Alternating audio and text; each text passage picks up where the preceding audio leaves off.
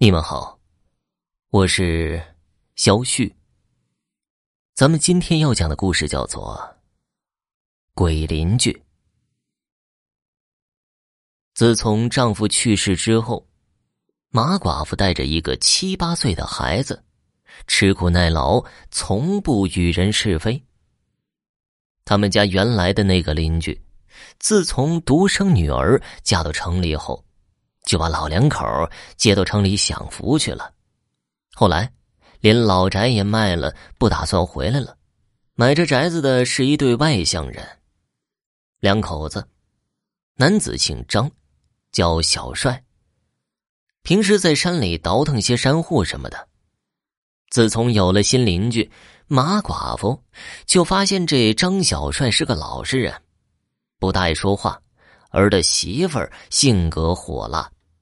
每天，马寡妇都能听到张小帅的媳妇儿在那儿高声的叫喊着，指挥着张小帅做这做那。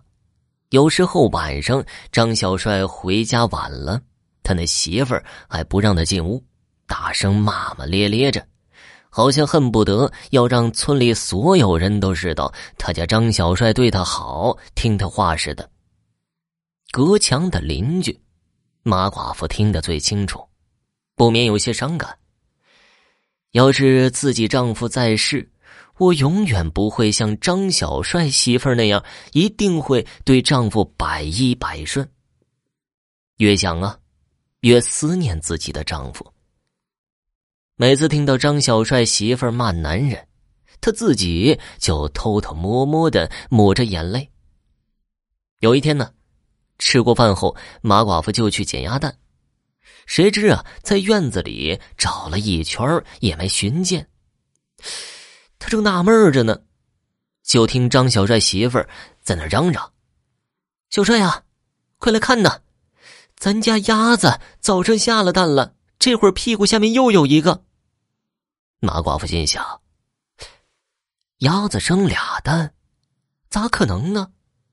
该不会是我家鸭子跑到他们家院子里去了吧？”去他们家下了蛋吧，要不我就去问问。站那里想了半天，最终还是决定不去问了。自己呀也没什么证据，就去问，都显得自己太小气了。已经一个多星期没捡着鸭蛋了，损失了七八个鸭蛋，可以卖好多钱呢。若以后再捡不着鸭蛋，儿子的学费可怎么凑啊？不行。我还是去问一下吧，是不是自家的鸭子跑到他们家去下蛋了？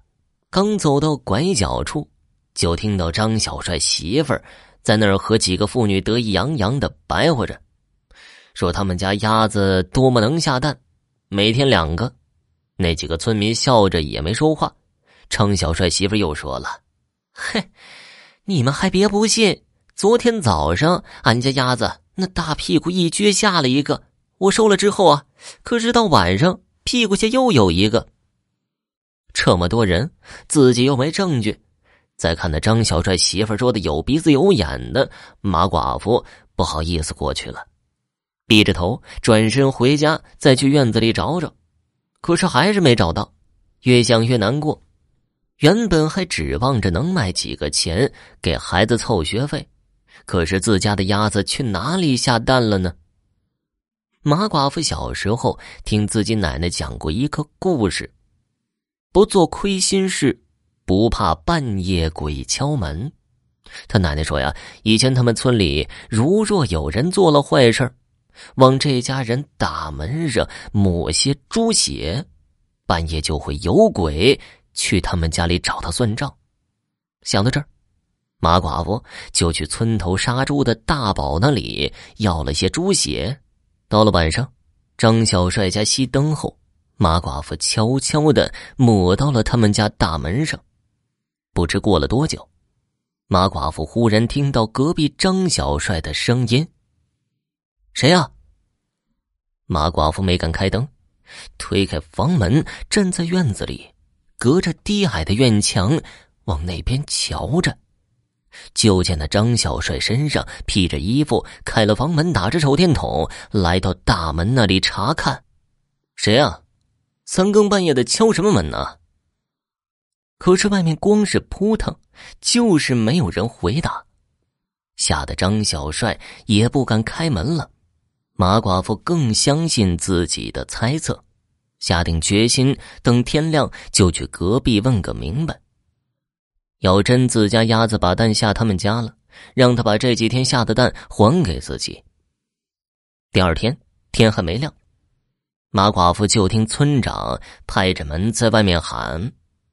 马寡妇开门后，村长跟他说：“矿上将电话打到大队部了，你弟弟工作的那个矿昨天出了事故，人已经送医院去了，身边没人，你赶快收拾一下过去。”马寡妇一听就着急了，自己就这一个弟弟，可自己这一走，家里可怎么办呢？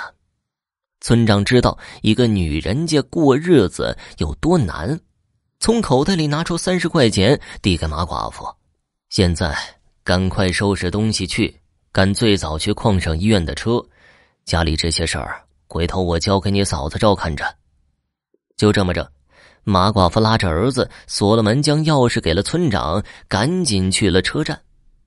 这次矿难死伤了好多人，马寡妇弟弟虽然受了伤，总算是活了下来，可惜腿瘸了。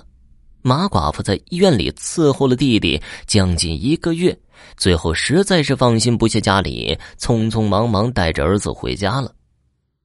回到家，就看见院子里那些菜地湿漉漉的，刚浇过水；再看猪圈那个缺口处也被修补过了。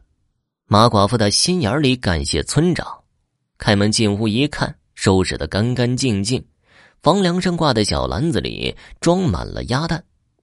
这会儿已经很晚了，马寡妇想着明天再去感谢村长。在外面忙活了一个月，还是躺自家的床舒服啊！躺床上就睡着了。不知什么时候，马寡妇被隔壁的敲门声和张小帅媳妇的吵闹声惊醒了，也不清楚吵些什么。隔了一会儿，又安静了。马寡妇刚睡着，就听见有人敲自己家的大门，他就问了。这么晚了，谁呀？门外是张小帅的声音，说：“媳妇儿不给开门，我想从你家院子里翻墙过去。”马寡妇虽然讨厌的媳妇儿，但是对张小帅印象不错。开了大门后，就笑着说道：“怎么着，又被媳妇关门外了？”张小帅傻傻的一笑，不好意思的点点头。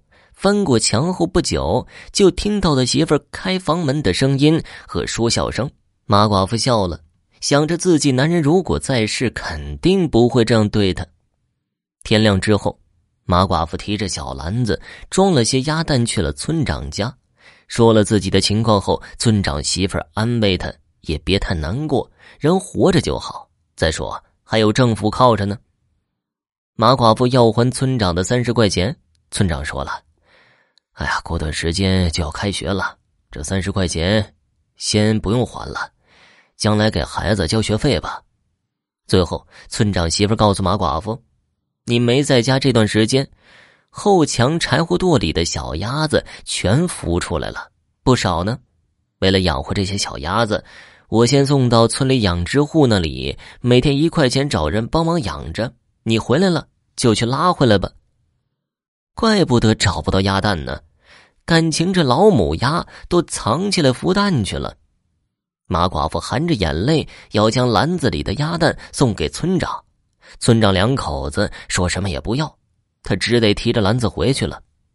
出门的时候，村长忽然想起什么事儿，跟马寡妇说：“你回家买些烧纸吧，去给张小帅两口子烧烧，毕竟是邻居一场。”怎怎么，给他们俩烧纸？马寡妇顿时就愣了。因为昨天晚上还见到了张小帅，怎么这会儿就……哎，你不在的那段时间，也不知是谁家的孩子弄了些什么血，在张小帅家门板上，害得晚上一些蝙蝠总去那儿撞门，就这样把他媳妇儿给吓病了。大半夜的，张小帅开着他那个破车，准备将媳妇儿送医院，可能是太着急了吧。车子翻到沟里，这两口子就……村长叹息了一声，马寡妇惊呆了，他真不知道该向村长如何说起这事儿。好了，今天的故事就讲完了，感谢收听。单身男女交友 QQ 群八八八五二二幺七，搜索 QQ 群号八八八五二二幺七，认识更多的朋友吧。